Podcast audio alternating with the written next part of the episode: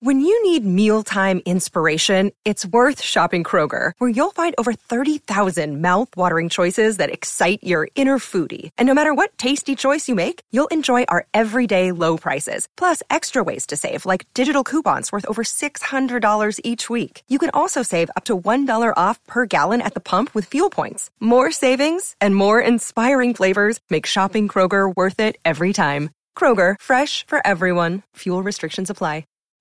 What are you doing right now? Perhaps you're in the supermarket. Maybe you're on a run or on the commute. But wherever you are in the world, and whatever you're doing, right now you're also listening to my voice. This is the power of podcasts. The ability to communicate with your audience in an intimate and intentional way through audio. I'm Bea Duncan, Senior Partnerships Producer at Intelligence Squared. We've been a world leading forum for talks, debates, and events for over two decades. And we also use our cutting edge curation, creativity, and editorial expertise to elevate your brand to new audiences with podcasting. Intrigued? To find out what we can do for your organisation, book into a free consultation with me today. Find out more by going to www.intelligencesquared.com forward slash partnerships.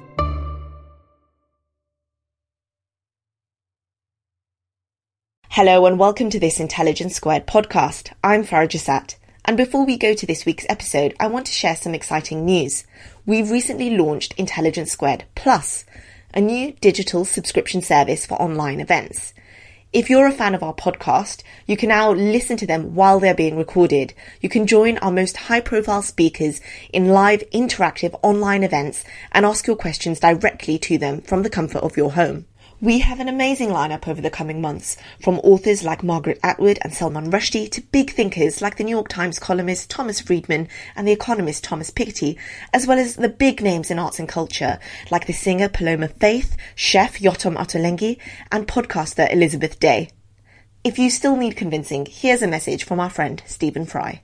Hello, I'm Stephen Fry, and I'd like to encourage you to subscribe to Intelligence Squared Plus, the new and very modestly priced digital subscription service from my friends at Intelligence Squared.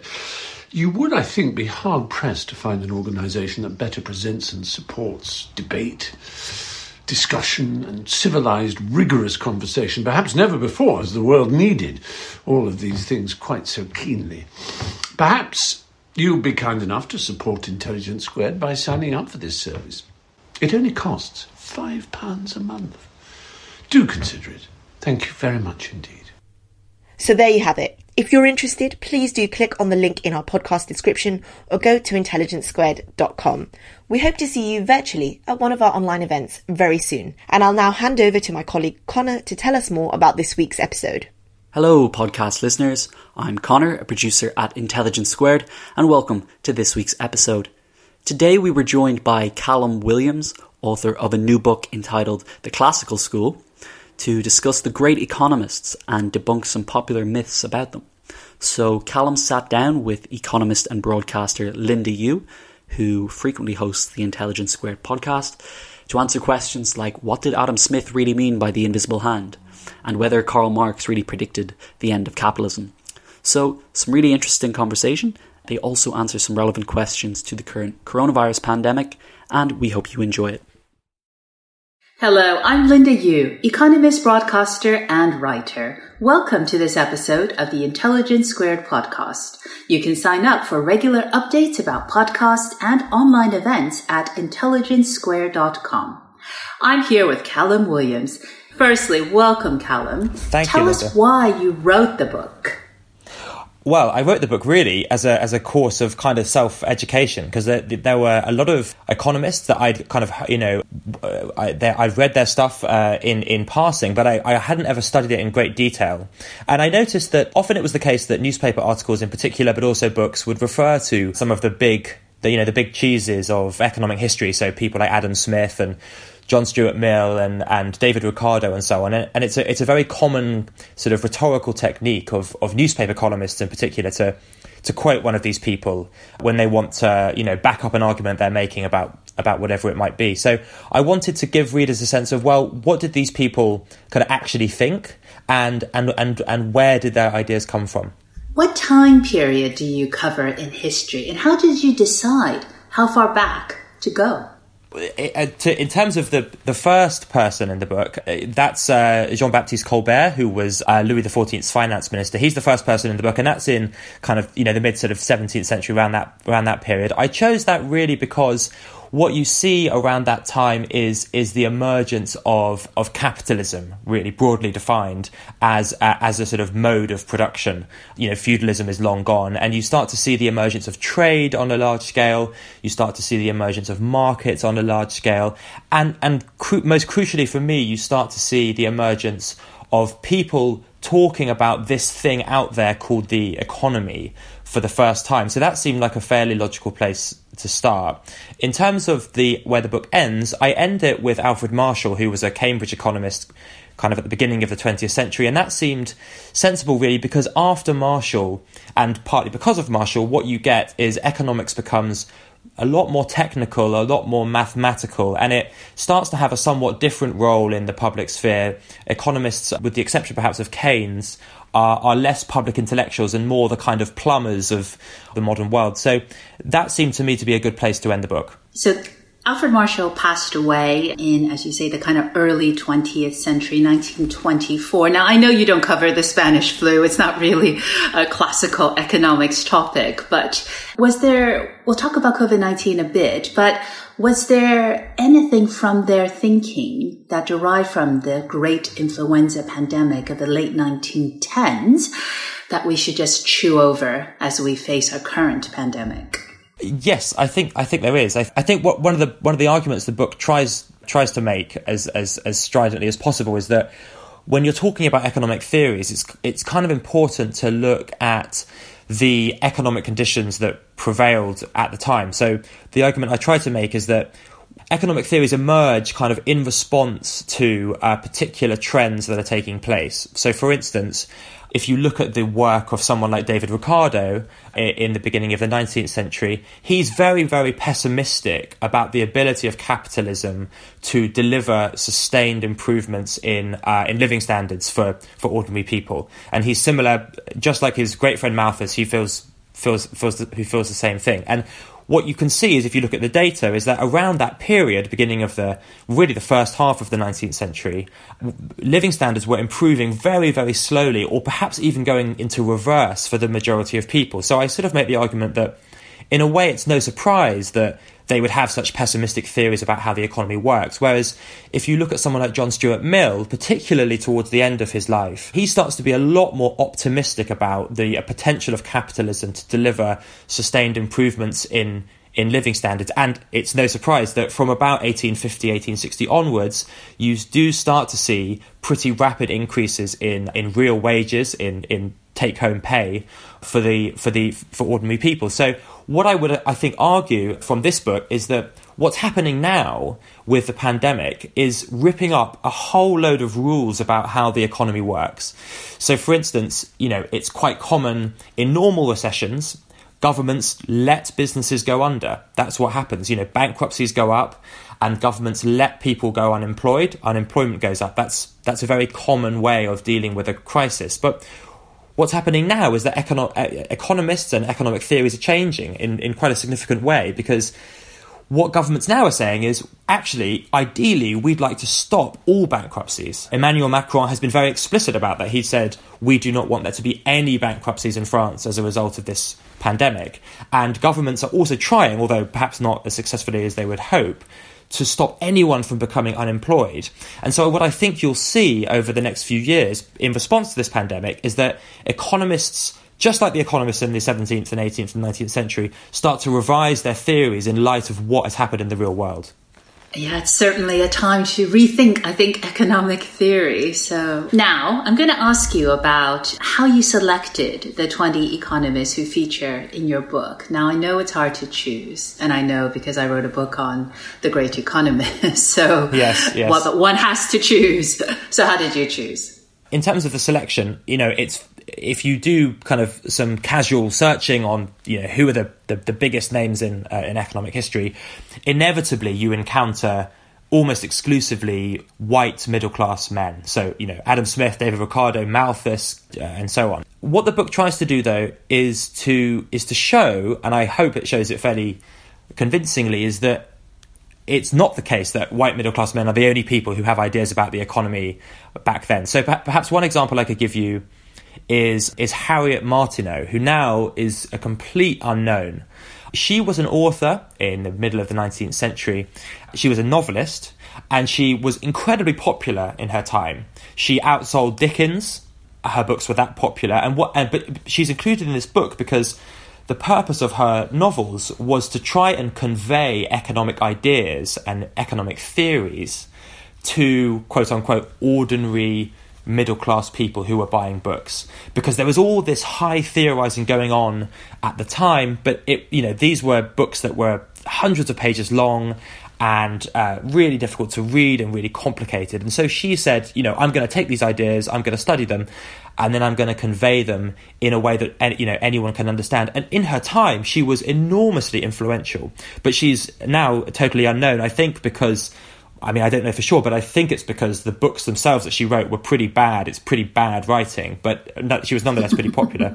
um, I mean, some of them are just sort of laughably, laughably bad. So, you know, it seemed right to, to, to look beyond the, you know, the, the sort of classical people that you might look at. I mean, another person that I might just quickly uh, slip in is a, a guy who was uh, Britain's first Asian MP, that's generally agreed by historians, who was called Dadabhai Naoroji. And he came to the UK, again, uh, sort of around the time that Karl Marx was writing. So kind of in the mid in in the mid 19th century and and he was really one of the first people to consider in a in a systematic way what's the impact of the British Empire on India and most economists, I mean, almost all economists up to that point, had not really considered that question at all. I mean, even Karl Marx, who was, you know, always looking out for the for the ways in which capitalism was was was was evil and was destroying the world, doesn't really consider colonialism and imperialism in anywhere near the same amount of detail as he does, you know, Western capitalism. But now, Naoroji has this theory called drain theory about how Britain is impoverishing India. And the really kind of tantalizing thing about that is, you know, again, now Naoroji today is is totally unknown. He died, you know, having not written that many books. And but what's so tantalizing is that towards the end of uh, uh, towards the end of Marx's life, Marx and Naoroji apparently kind of had a, a, a, dinner party together somewhere in London, and Marx was captivated by all these ideas about how you know British and Western imperialism was uh, impoverishing the global South, and you can start to see in his letters very shortly before he died, that he starts to think about these ideas a bit more. But then, of course, he dies. So it's a kind of tantalising prospect that had Marx lived a bit longer, then perhaps Naoroji today would be a lot more famous. I'm going to now start with the first economist that you've already mentioned that you begin with. Uh, so this is Jean Baptiste Colbert, uh, who lived between 1619 and 1683, and he was influential during the reign of Louis XIV. You associate him with the increased use of mercantilist policies in France, which is based on the belief that nations should run trade surpluses. So tell us more about his story and why you start the birth of classical economics with this French economist. Well, I start him. I start the book with this guy really as a way of trying to explain what mercantilism was, because mercantilism was the kind of dominant economic idea during the during the 1600s and, and, and up until the middle of the 1700s. And as you say, that was the idea that you know, the mark of economic prosperity was, you know, how much can you export over how much do you import? And the idea was that your exports need to be as big as possible and your imports need to be as small as possible. And the idea behind that was that you would therefore be able to accumulate a lot of gold. I mean, that's the most basic version of, of the theory. And of course, you do see echoes of this um, today. I mean, Donald Trump, I think, has often been described as being mercantilist. You often see a lot of mercantilist rhetoric in uh, the discussion about Brexit, the idea that Britain runs a trade deficit with the EU and therefore the relationship between Britain and the EU uh, is in some sense unfair. What the what I try to do in this in this in this chapter is to explain why the idea of mercantilism was so alluring to so many people, but also why, in fact, a lot of economists, in fact, almost all economists today, view mercantilism as a flawed theory. Uh, it's certainly topical um, in terms of uh, where our economic uh, debates are. I think it really does suggest that economic ideas have been around for quite a long time and history does yeah. repeat itself from time to time. And I rather like that you started the book with a French economist because we do tend to think of Adam Smith as the father of economics. But yes. as you write about, and actually, and I also wrote about, is that he took his influence from um, some of the early French economic thinkers, the physiocrats, who emphasized the importance of agriculture. So the roots of economics actually go back beyond Adam Smith and the Industrial Revolution as we tend to think of it. But your next economist is a British economist, Sir William Petty, who lived between 1623 and 1687. Now, you associate him with an early attempt to measure national output, which of course countries now regularly do, as gross domestic product or GDP. And I love this quote that you include by Adam Smith, who said, quote, I have no great faith in political arithmetic. yes, um, yes. How how uh, how did views uh, change um, on this in terms of measurement, and why do you think Petty is so overlooked? So that, I mean that's right. So Adam Smith was after after Petty about sort of hundred years or so after, and and he he I mean I think Petty in a way has a has a has a better claim to be you know the first economist than Smith does. Because as I say he's you know operating a century before, and what he tries to do uh, that no one else has done before is kind of apply ideas new scientific ideas that were emerging both in Italy and in England around the mid 1600s uh, to do with science and chemistry and biology and so on, but to, to apply that, those ideas to the study of the economy. And what he does is he goes he goes to Ireland and he tries to basically measure, do a demographic study of Ireland, a kind of census of Ireland, and then tries to do the same thing for for England. Now, I think the reason why Smith doesn't like this approach and is quite snooty about it, and I, I don't think he actually even mentions Petty by name in his book. Uh, you know, it's a it's a real kind of it's a real kind of uh, it's a real kind of snub by by Smith hundred years later. I think the idea is that all of the calculations that Petty is doing are pretty kind of he's sort of sticking his finger in the air and just guessing a lot of the time.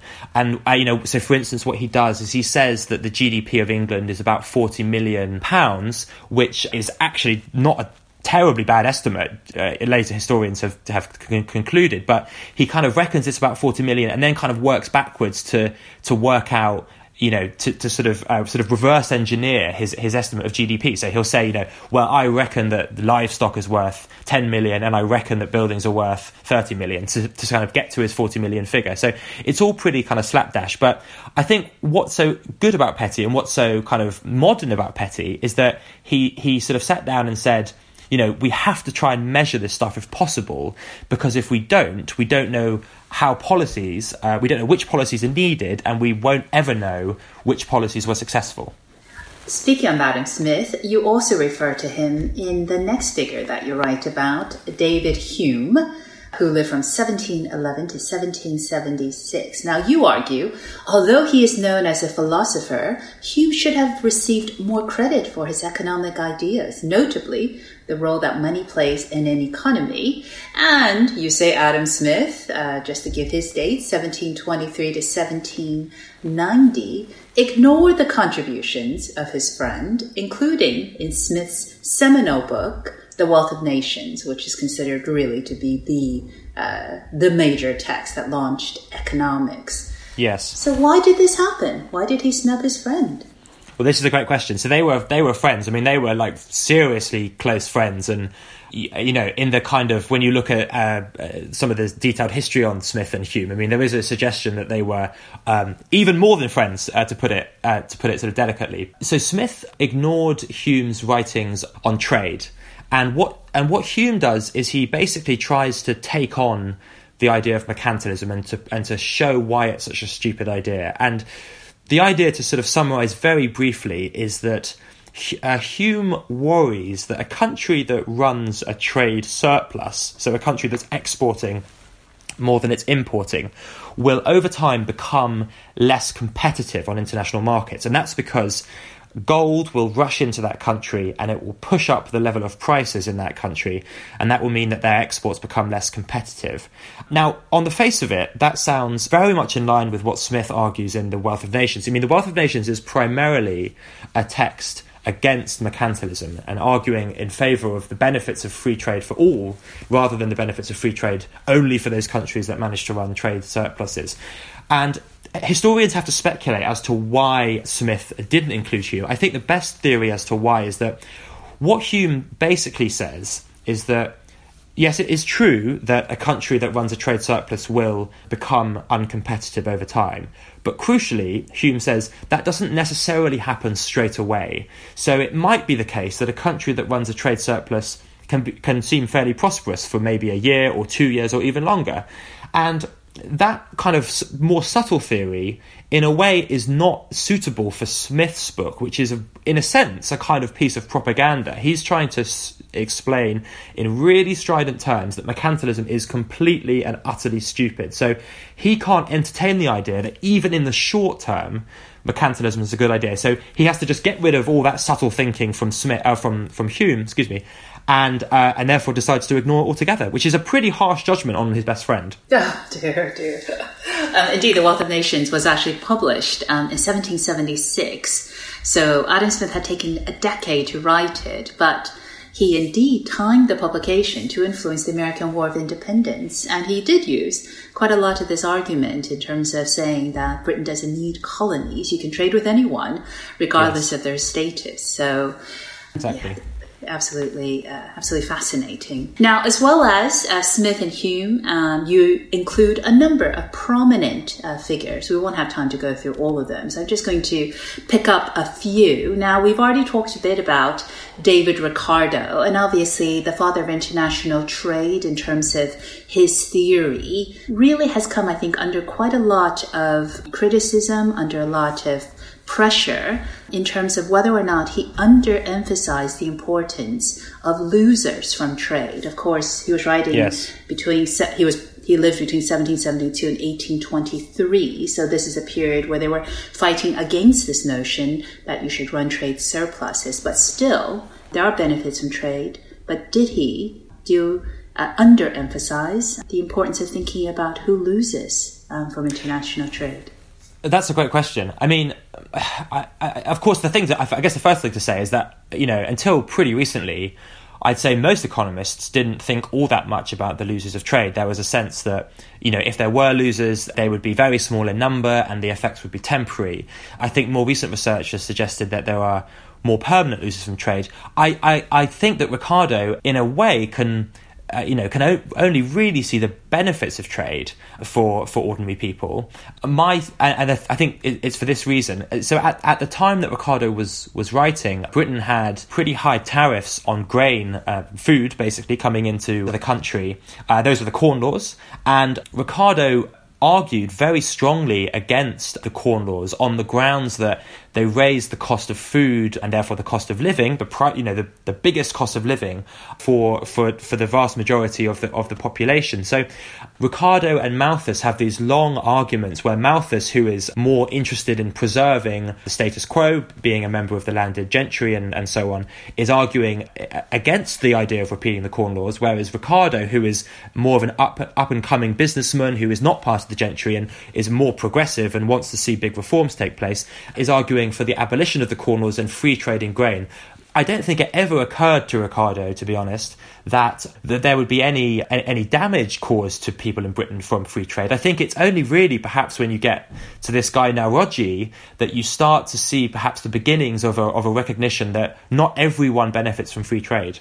Yeah, it certainly is. Uh, it has become um, one of the biggest areas that we're still yeah. talking about today. Absolutely, um, yeah. But now it's time for a quick break.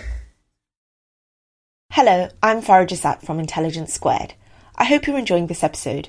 Before we get back to it, I'd like to encourage you, our loyal podcast listeners, to subscribe to Intelligence Squared Plus, our new subscription service for online interactive events. Intelligence Squared brings together the world's top thought leaders and opinion formers, from Margaret Atwood, Thomas Friedman and Salman Rushdie to Mehdi Hasan, Bernardine Evaristo and Elizabeth Day.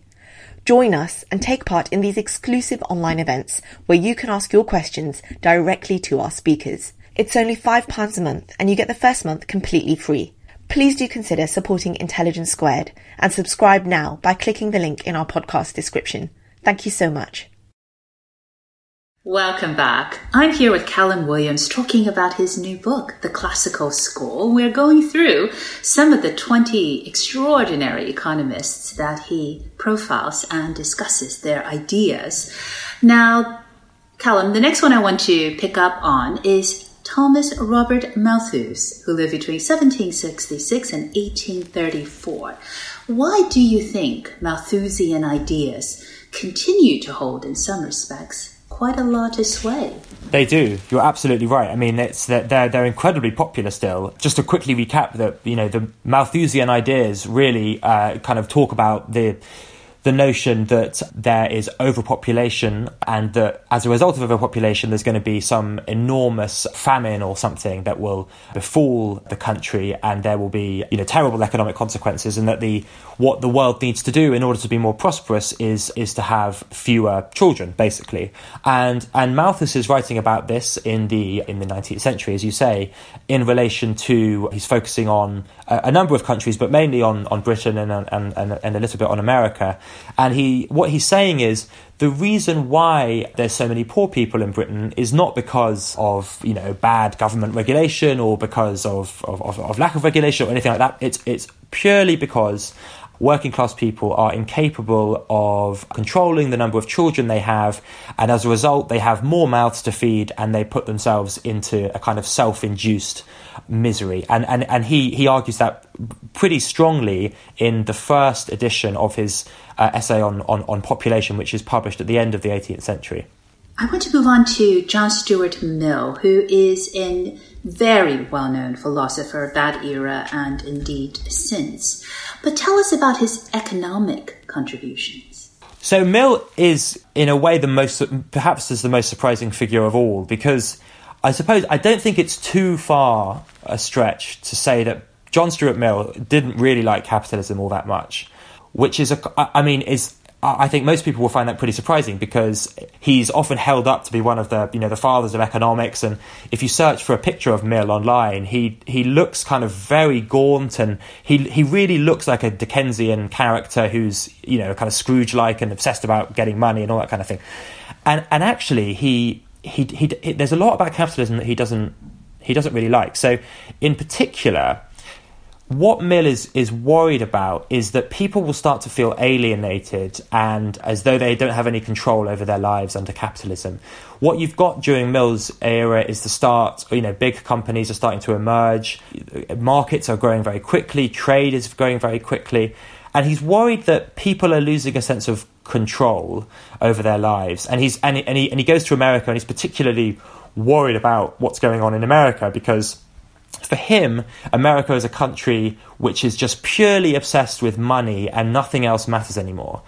And I think what Mill has in mind uh, for people is a kind of you know he's a he's a pretty you know well educated guy and had a pretty pretty uh, privileged upbringing is he basically wants people to to have a, a much sort of wider and, and more varied form of life so what he starts to argue is that um, capitalism can't grow anymore it's and, and, and there's various reasons for this which I won't go into but he basically says you know, capitalism's reached its point where further economic growth is impossible. And this is a very convenient way for him to say, so what we need to do now is we need to focus our attention on having a better quality of life. And for him, that means we need to focus more on redistribution of the income and the wealth that we have created. And in particular, we need to focus more on, you know, uh, less about going to work and uh, working hard and, you know, commuting into work every day and focus more on stuff like poetry and walking in nature and uh, arguing with each other about politics and stuff like that. So he has, and, and in particular, one more thing I would say is that you know, he's not saying the economy has to stop, but he's saying that it needs to be in a very different way. So, in terms of business organization, he doesn't like the idea of there being a kind of boss and a, and a worker because he thinks the worker is kind of not really in control of his or her life. So, what he wants to do is expand things like cooperatives and worker owned businesses because for him, people who are in control of their lives and in control of their economic lives um, are basically much happier and uh, have a much wider sense of freedom. All right, sounds like we all need to reread uh, this chapter in your book and the works of John Stuart Mill. These ideas Absolutely. are certainly um, uh, being uh, uh, being looked at quite a lot um, these days. Um, next economist you focus on is William Stanley Jevons. Uh, he lived between 1835 and 1882.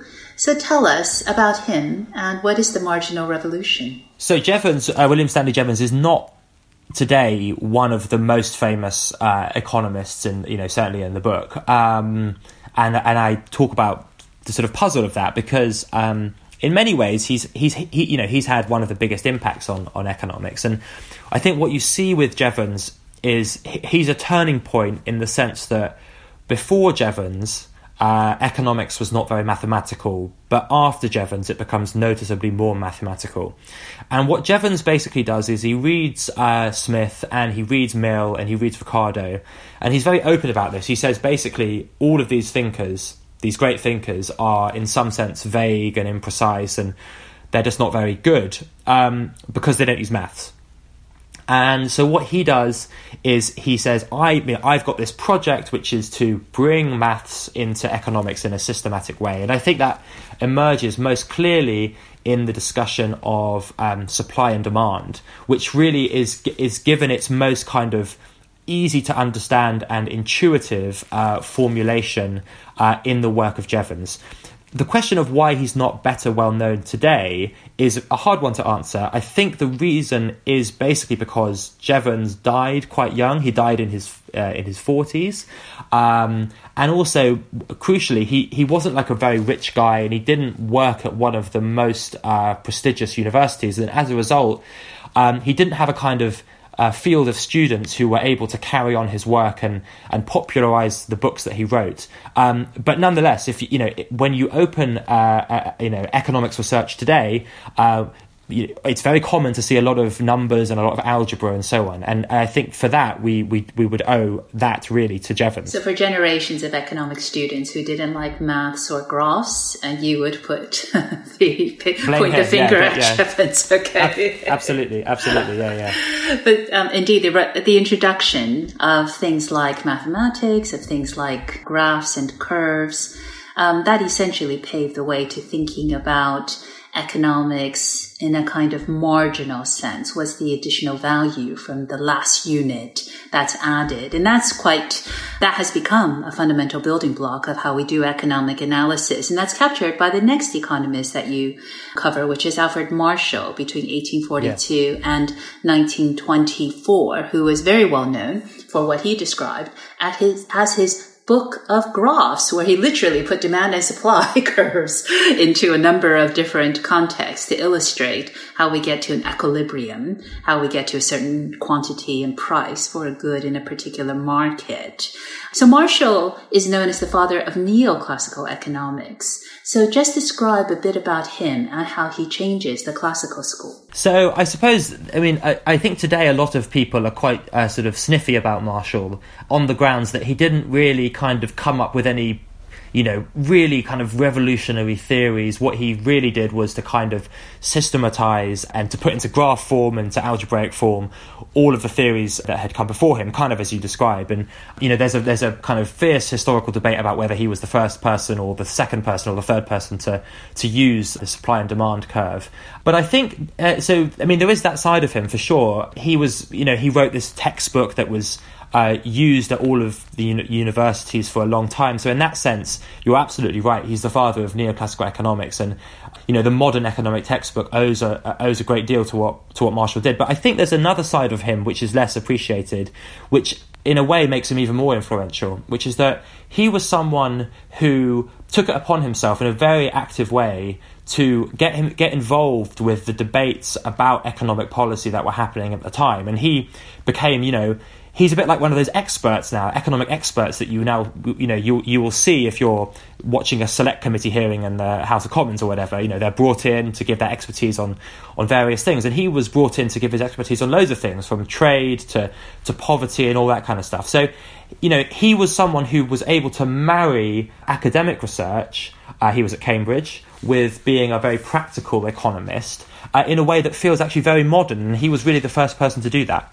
I'm now going to move on to um, Karl Marx. Given the ways in which Marxism was really diametrically opposed in a number of respects to the classical economists, their ideas, why include Marx? Well, I included Marx because a because he's you know a because he's very famous uh, and is someone that is you know one was one of the most popular uh, economists at, at, at the time, but but b because there's a lot of overlap between the the the, the kind of uh, conventional classical school, so Smith and Ricardo and, and and Mill and so on, and and Marx. And in fact, if you look, if you think about what Marx was trying to do in his work, he is not. He's absolutely not trying to come up with a, a, a totally new way of thinking about the economy. That's a misconception, I would argue what he is doing is he's studying the works of people like Smith in particular, and also Ricardo and Malthus, and he purports to have discovered sort of oversights that these economists had made, and that a lot of the theories about the economy he actually copies from from the classical from the rest of the classical school, but changes them in one kind of crucial way to show that capitalism, rather than being a system that is actually great and will result in everyone becoming happier and richer, is actually completely the opposite of that, and it's a system that will result in more and more people becoming impoverished, and a, you know a small class of capitalists becoming richer and richer. So Marx is very much within the capital school, uh, the the classical school, but kind of tries to undermine it from within. Indeed. In fact, he described David Ricardo, the classical economist, as actually the greatest economist, but he criticized Ricardo for not taking his ideas about capitalism far enough. Exactly. so Marx argued. Exactly, exactly, yeah. Take it past the exploitation stage of those landowners. And what is the next stage? In Marx's view, um, his theory, uh, communism. um, right.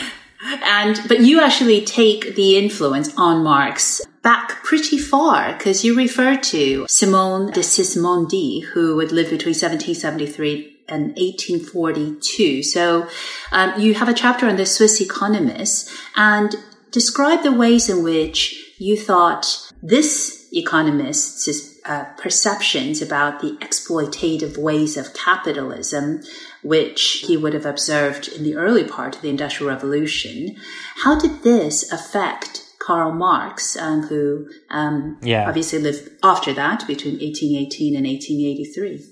I mean, yeah, Sismondi is a, is a, is another person that uh, Marx is is definitely indebted to when it comes to formulating his own theories. So Sismondi is before, and Sismondi is liberal in the sense that Adam Smith is liberal and Ricardo is liberal. You know, they are they are largely pro uh, pro capitalism and largely not keen on big amounts of government intervention, but what Sismondi kind of says is it's it's not dissimilar really to what Mills starts to argue kind of you know uh, decades later, which is that there's something slightly kind of gross about capitalism in some quite hard to hard to explain way where the idea that people are competing with each other constantly in order to better themselves means that they lose something crucial about about the, about the world. And what Sismondi does is contrasts pre-capitalist days with with post or currently you know uh, with current currently existing capitalism as, as he sees it and he basically says you know before capitalism came along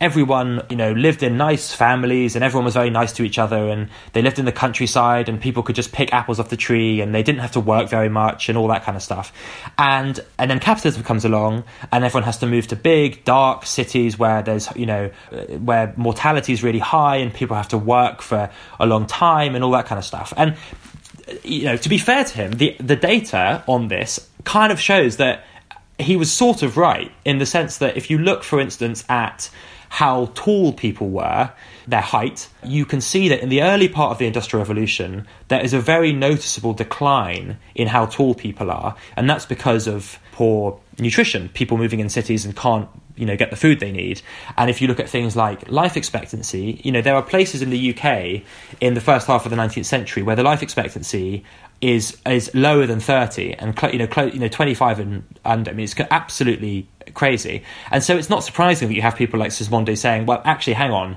it, you know, have we really made progress here?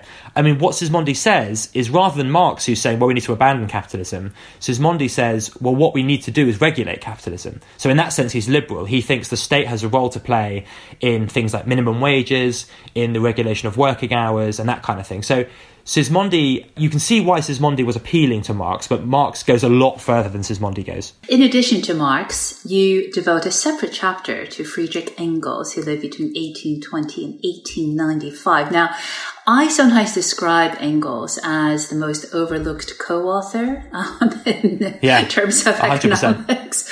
Um, so, tell us about why you devoted a separate chapter to Engels and how he contributed to economics as well as the communist revolution, separately from Marx. Right. Yeah, yeah. No, I completely agree with your description because I mean he's overlooked and also among people who kind of study Marx and stuff, often he's he's often the butt of jokes because he's seen for various reasons as having uh, actually done damage to the Marxist cause by um, because his theories were, were, were, overly simplistic and were easy to criticize and, and he's also criticized for having like edited Marx's work in slightly bad ways and, and that kind of thing. But I, th- I, guess what I try to argue in the chapter is a, is a number of things about why actually he's better than people suggest. And I think I guess one of really easy to understand reason is because what he actually does is he tries to get Marx to think about things like real world data and about the economy in a, in a, in a, in a systematic way. So when Marx was studying, he studied for a PhD in philosophy, in, uh, in, in Hegelian philosophy, which is incredibly dense and very abstract. And he was perfectly happy to be writing these kind of incredibly hard to understand Marx was this is uh, you know hard to understand tracks about philosophy and then Engels comes along and says look I mean why don't we incorporate some kind of economics into this and you know, I, I, I, think it would be good for you to study, you know, reports about data and look at actual, look at the, look at the world around you and really try to understand the economy. So I think without Engels, Marx would never have been able to study the economy in the, in the way that he did, and also wrote in a more kind of engaging way because of Engels.